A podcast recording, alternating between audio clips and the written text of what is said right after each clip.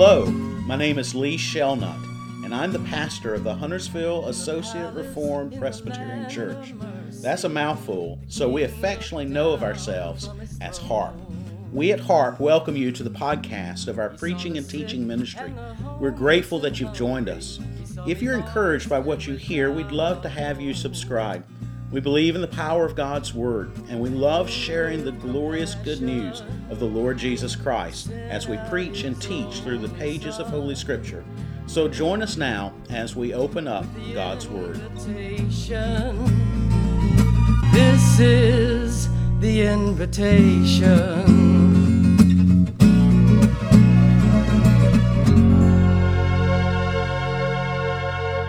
Brothers and sisters, turn in your bulletins now to the text, the uh, sermon text. It's actually two passages of Scripture.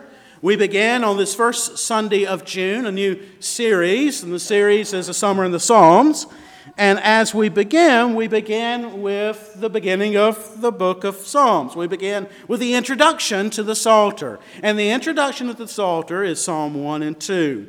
These Psalms, when they are taken together, they show us what it means to be the blessed child of God. We see in verse 1 of Psalm 1 Blessed is the man. And then we're given that description. And then we see in verse 11 of chapter 2, the last verse of uh, Psalm 2 Serve the Lord with fear and rejoice with trembling. Kiss the Son, lest he be angry and you perish in the way, for his wrath is quickly kindled. Blessed are all who take refuge in him. We find in these two Psalms, we find these great themes of delighting and meditating in God's law and God's word and His Torah.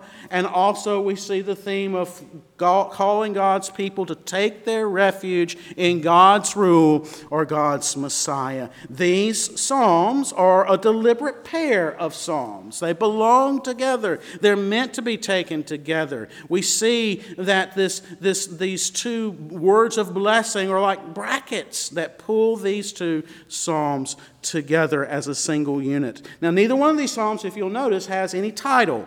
Neither one of them has a heading, and that suggests to us that both of them together serve as the title, as the heading for the entire Psalter. Psalm 1 is a wisdom psalm. It introduces us to the way of the righteous versus the way of the wicked. Psalm 2 introduces us to the Messiah, to God's King, to us needing to find our refuge in Him. And though, so it's uh, very much, clearly so, a messianic psalm. So we have a wisdom psalm and we have a messianic psalm. And taken together, they lead us into the entire Psalter. They are sort of like lenses or windows through which we'll look at the rest of the book of Psalms. And as such, let's just get at it. Psalm 1. Give your attention to the reading of God's word. Blessed is the man who walks not in the counsel of the wicked, nor stands in the way of sinners, nor sits in the seat of scoffers. But his delight is in the law of the Lord, and on his law he meditates day and night. He is like a tree planted by streams of water that yields its fruit in its season, and its leaf does not wither. In all that he does, he prospers. But the wicked are not so, but are like chaff that the wind drives away. Therefore, the wicked will not stand in the judgment, nor sinners in the congregation of the righteous. For the Lord knows the way of the righteous, but the way of the wicked will perish. Psalm 1 has an individual approach. Now, notice what happens in Psalm 2 the lens grows bigger. Why do nations rage and the peoples plot in vain? The kings of the earth set themselves, and the rulers take counsel together against the Lord and against his anointed, saying, Let's burst their bonds apart and cast away their cords from us. Pause and notice verse 4. He who sits in the heavens laughs. He laughs at such puny men, shaking their fist at him. He who sits in the heavens laughs. The Lord holds them in derision. Then he will speak to them in his wrath and terrify them in his fury, saying, As for me, oh, so you, y'all gonna bust the cords, huh?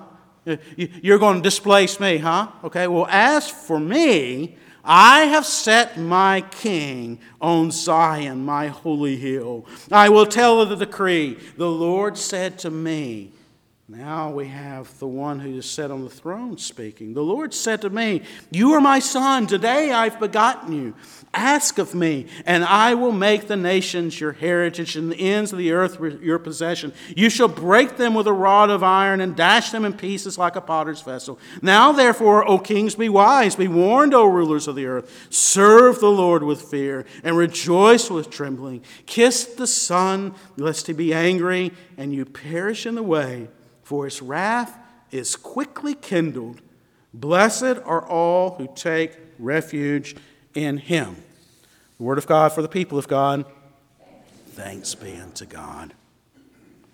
Well, just to kind of let you know, this is going to be a two part sermon.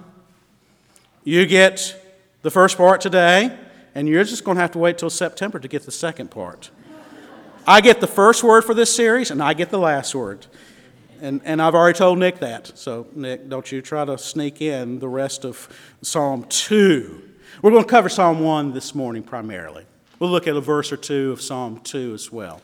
But as I was studying and uh, reading for the sermon, preparing for the sermon, I ran across a preacher who asked a very interesting question as he began his uh, dive into the book of Psalms.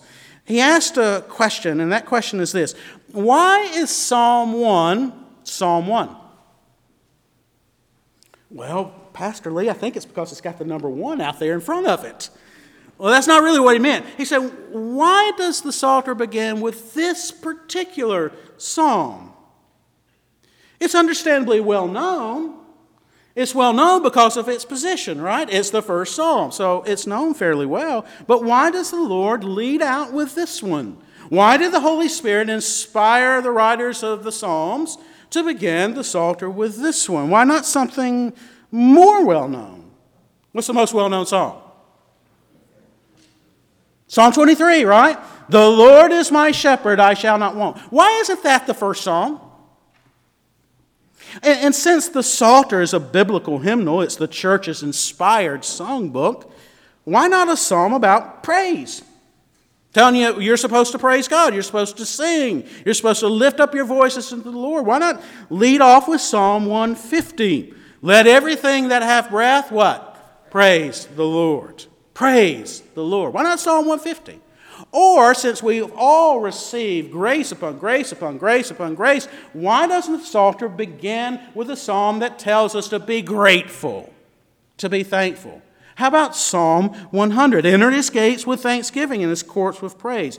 Give thanks to him. Bless his name. Why doesn't the Psalter begin with that? Or, since the Psalter is a part of God's glorious revelation of Himself, why not a psalm that declares the greatness of God and tells us something of His glorious attributes? Think of Psalm 139, a well loved psalm. Here's some verses from Psalm 139. O Lord, you have searched me and known me. You know when I sit down and when I rise up. You discern my thoughts from afar. God knows what? Everything, right? The psalmist continues If I ascend to heaven, you're there. If I make my bed in Sheol, you're there. In other words, God is what? Omnipresent. Right? And the psalmist goes on. He says, How precious to me are your thoughts, O God. How vast the sum of them. Why doesn't the Psalter begin with a psalm like that, declaring the great attributes of God? And since we're sinners, and since we're in need of mercy and forgiveness and grace all, all the time, why not begin with Psalm 103? The Lord is merciful and gracious, slow to anger and abounding in steadfast love. Why is Psalm 1 Psalm 1? Brothers and sisters, dear ones, I think Psalm 1 is Psalm 1 but God, because God wants to confront us all. He wants to confront us all before we sing, before we pray, before we begin living through the Psalter. He wants to confront us all with the choice in life. The choice that's before each and every one of us, each and every moment of our existence. The choice. The choice between what? He wants to confront us with the choice. He wants you to choose. Not only does he want you to choose, you have to choose. As Blaise Pascal, that great uh, French philosopher, theologian, mathematician, a Renaissance sort of man, as he put it, he said, You know, we're like ships, and we're like ships uh, near a harbor. And you can either direct your ship into the harbor, but if you choose not to direct your ship into the harbor, you have chosen not to go into the harbor. To not choose is to choose. And you all have a choice, and you all have to make it, and I have to make it, and we have to make it now. What choice? Uh, one of my favorite gospel presentations uh, is entitled There Are Two Ways to Live. There's the way of righteousness, and there's the way of wickedness. There are two ways or directions. There are two types of people or descriptions of people in this psalm.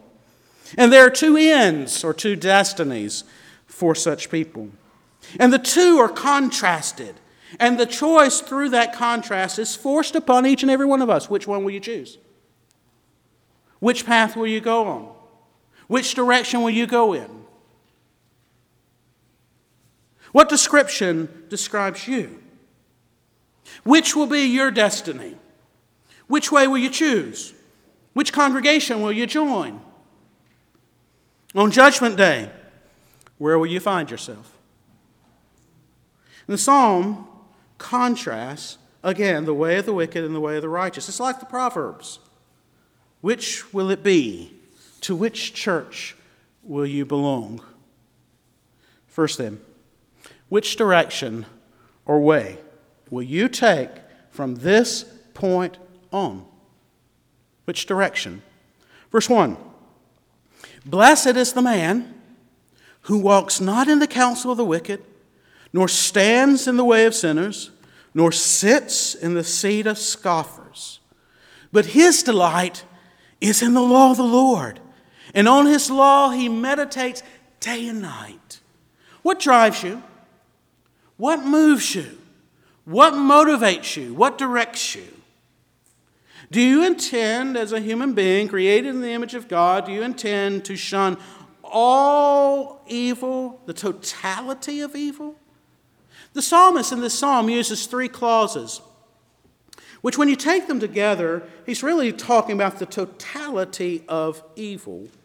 And those phrases are the counsel of the wicked, the way of sinners, the seed of scoffers.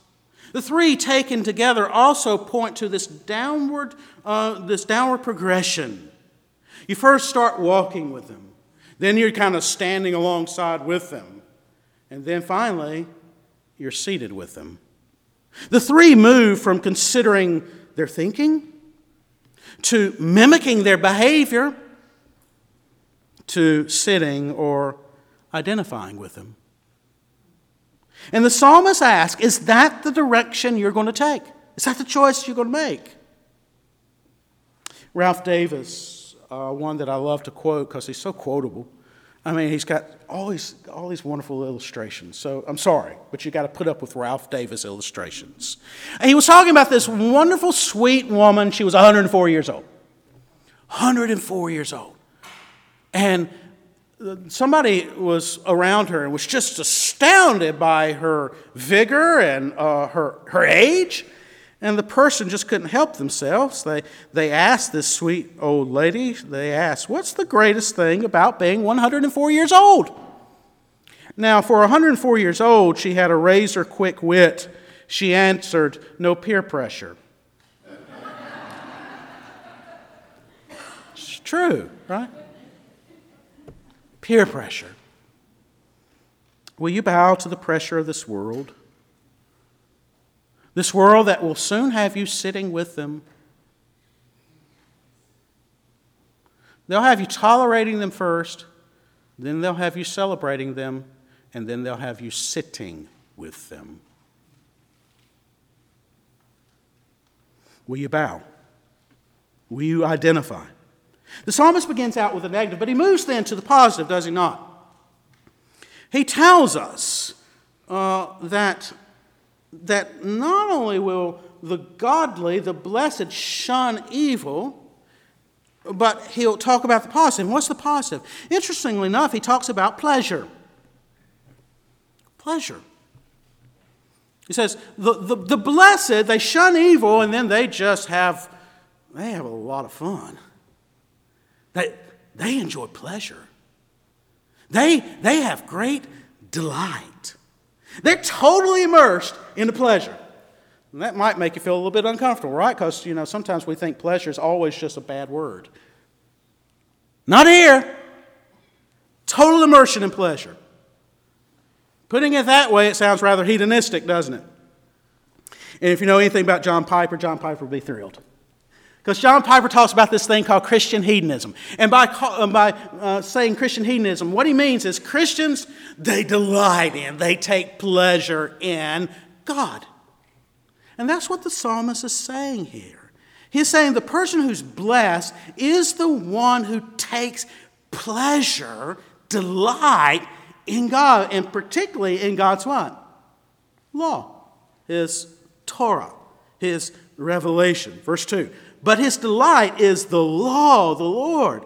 And on his law, and this is total immersion here, notice, on his law, he meditates day and night. Now, Rachel's going to need some total immersion into Spanish. And, and she's already a great Spanish speaker, and she's going to come back just blowing us away with her Spanish skills. Through immersion. Well, you're to be immersed. The blessed man is immersed. Immersed in what? The law of the Lord. Total immersion. And that total immersion leads to a greater delight, which then directs the blessed one in the way. The law delights him, it preoccupies him, it directs him, it sustains him, and sometimes it's the only thing that sustains. Is the him you?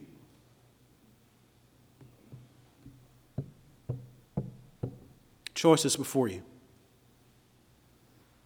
That's the direction of the choice. Second, which description describes you? Describes you now and will describe you all your days. Verse 3 He's like a tree planted by, okay, I want you to get the, the sense here. I want you to get the, the image here. Planted by streams of water that yields its fruit in the season, in its season. And its leaf doesn't wither, doesn't get yellow, doesn't get brown, doesn't get crinkly, doesn't fall off. In all that he does, he prospers. But the wicked are not so. They're like chaff that the wind drives away. I remember um, in the last year of my seminary career, we were living over close to Coddle Creek ARP Church. And one of my family members was going to come and visit us during a spring break and spend some time with us several days. And we looked forward to it. And she came. And if you know anything about seminary students and pastors, uh, we have tons of books. And I have books everywhere. And Paul, you're going, your books are just, you're just going to get more and more and more, okay? Uh, you're going to have tons of books. And when you're in seminary, you're immersed in books with lots of words, right? And you just think that's the way everybody is. You, know, you, you shouldn't think that, but that's what happens. And you think everybody ought to like books. Well, here comes uh, my family member, and she stays with us. She wasn't interested in Berkhof's systematic theology, and I can't figure out why. And she wasn't interested in uh, Jonathan Edwards and the you know multiple volumes. I, scratched my head, didn't, didn't quite get it. Kind of hurt my feelings. You know, I love the words. Instead, she brought a stack of magazines. And that whole time, she's looking at the pictures, Look at the pictures, Look at the pictures. Sometimes we need pictures. And the psalmist gives us two here, doesn't he? Two. They're beautiful, they're clear. Well, one of them's beautiful. Both of them are clear. The first one is a tree. Beautiful, strong, stable, fruit bearing. And the other is chaff, husks, worthless stuff, right? Blown by the wind. Blessed, the blessed man, because he lives in the Word, is the tree He's stable, has stability, he has vitality, he has durability, right? He has productivity, he produces fruit, right? He, he prospers. He's blessed. And in being blessed, he becomes a blessing to others. It's not that he won't ever have dry spells. It's not that he won't ever have problems. The psalmists are going to get to those problems of life. It's not as if they're whitewashing it. But overall, this is the description of the blessed man. And it's glorious. I want you to think about your favorite tree, most beautiful tree. that's what the blessed man is like who delights in the Lord's word. But then we get this little terse thing, but the wicked are not so. It's not that way with them. Now, they may seem like they're blessed, right? And the psalmist will talk about the wicked who prosper later, right? They may seem to be blessed, but God wants us at the very beginning of the Psalter to see that that is, in essence, a facade. It's a mask. It's fleeting. It's ethereal. They're really just chaff. showing my age here, but you know the band Kansas? They sing this song, or they sang this song, Dust in the Wind. That's what the wicked are. The psalmist doesn't use dust, he says chaff. In Israel, during this time, you would grow wheat, right? And you'd take your wheat and you'd take your pitchfork and you'd go to the threshing floor. And the threshing floor was usually on sort of a hill. Why would it be on a hill where you could catch the breeze? And you get your pitchfork and you throw the wheat up. And what would you hope would happen? The grain, because it's heavier, falling down. And what would happen with the rest? The chaff. It'd get caught up in the wind and be blown to where nobody cared.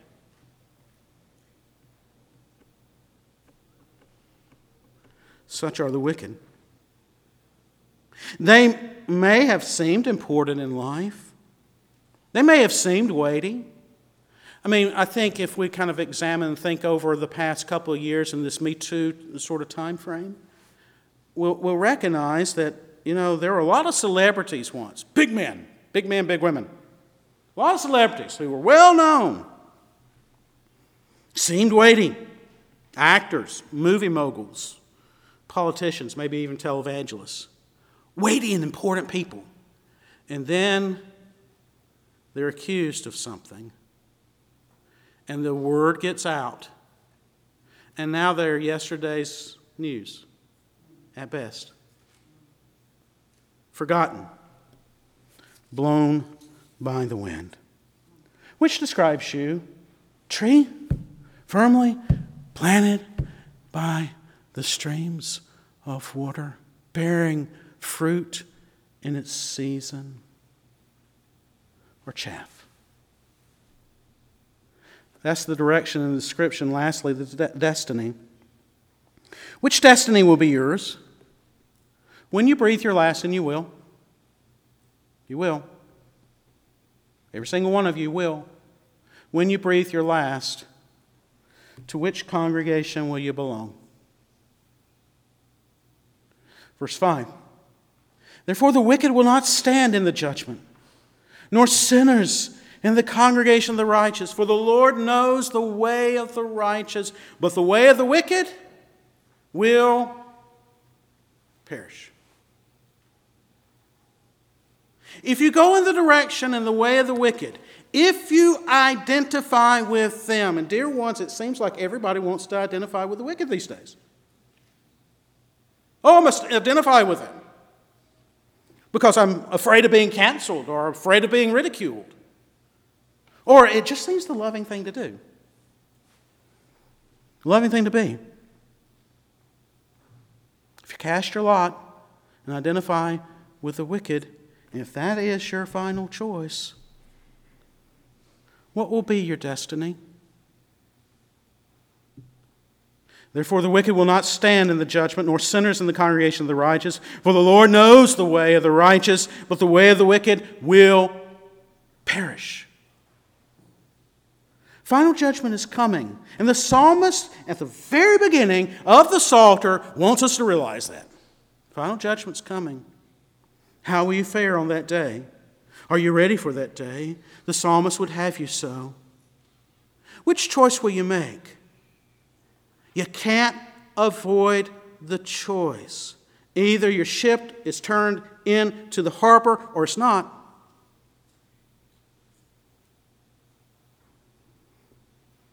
You see, brothers and sisters, the wicked will have no standing on that day. They will not be able to stand before the judgment seat of Almighty God and be declared not guilty.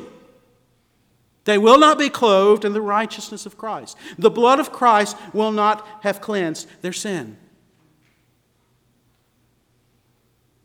They will have no communion. They will have no congregation. They won't belong to the congregation of the righteous. And the congregation of the wicked, well, that's not really a congregation. It's just people scattered in utter darkness where there's weeping and gnashing of teeth. And they have no hope. Post death, there is no opportunity to turn the ship into the harbor. The opportunity to turn the ship into the harbor is now.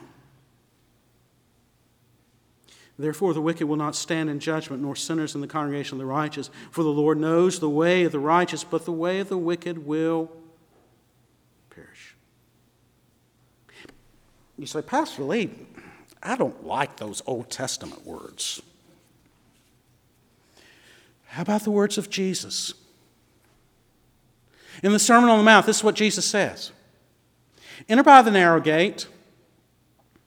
For the gate is wide and the way is easy that leads to destruction. And those who enter by it are many.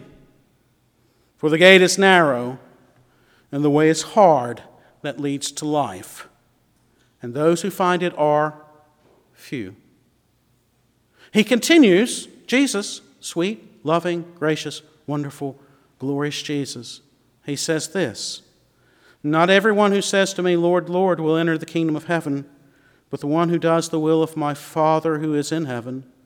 On that day, many will say to me, Lord, Lord, did we not prophesy in your name and cast out demons in your name and do many mighty works in your name? And then I will declare to them, I never knew you. Depart from me, you workers of iniquity. Which will be your destiny? This psalm forces the question on you. You have to make a choice. An old Bible commentator and preacher told the story of a man by the name of Joseph Flacks. Joseph Flacks was a speaker and I believe a preacher, and he visited Palestine years and years ago. This was back before the modern state of Israel. Interestingly enough, Flacks, when he was there in Palestine, he had an opportunity to speak before a bunch of Jews and Arabs. Okay? And so he chooses Psalm 1 as the subject of his address. And this is what he did. He read Psalm 1, just like we've read this morning. And he asked a question, just like Pastor Lee started with a question. He asked the question, this was his question Who is the blessed man of whom the psalm speaks? Who is this blessed man? Who is this man who never walked in the counsel of the wicked? He walked with the wicked, but not in their counsel. Or stood in the way of sinners. He stood there, but not, not mimicking their behavior. Or sat in the seat of mockers. He, he, yes, he, he sat with them, he ate with them, he drank with them, he, in a sense, identified with them, but, he, but without sin.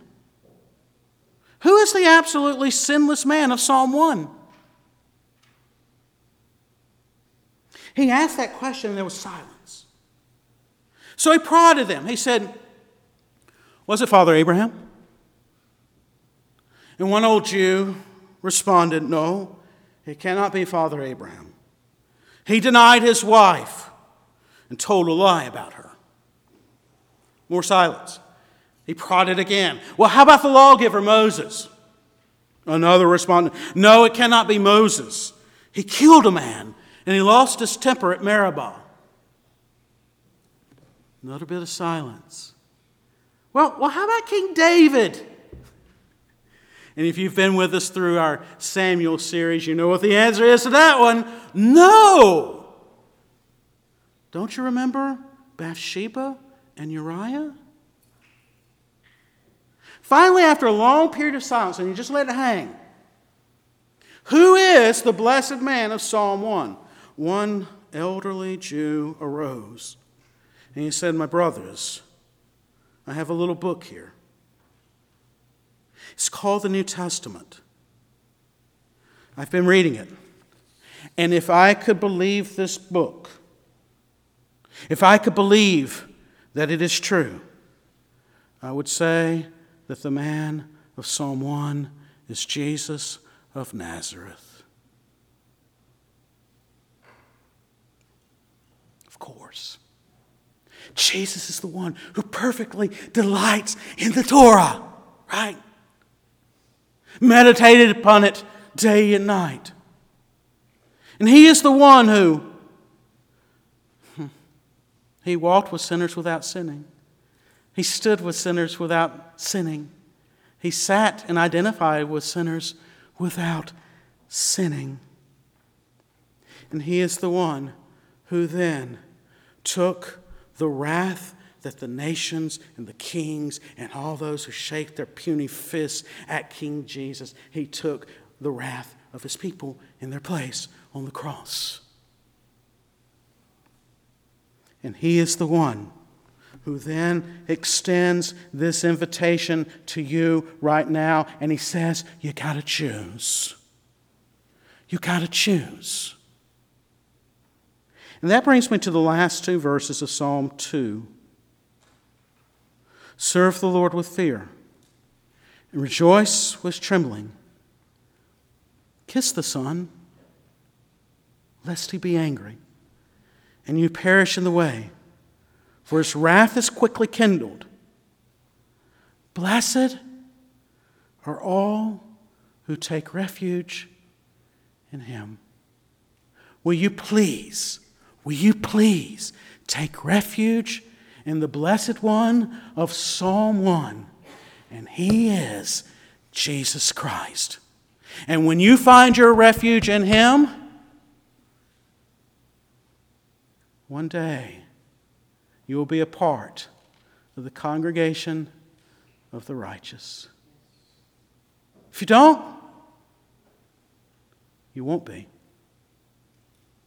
The choice is yours right now and for the rest of your life.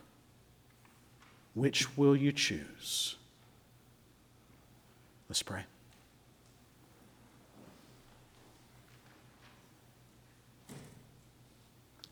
By your sovereign, mysterious grace, O Lord, by the working of your Spirit even now, work in every single heart here that we would shun evil and that we would find our refuge in Jesus.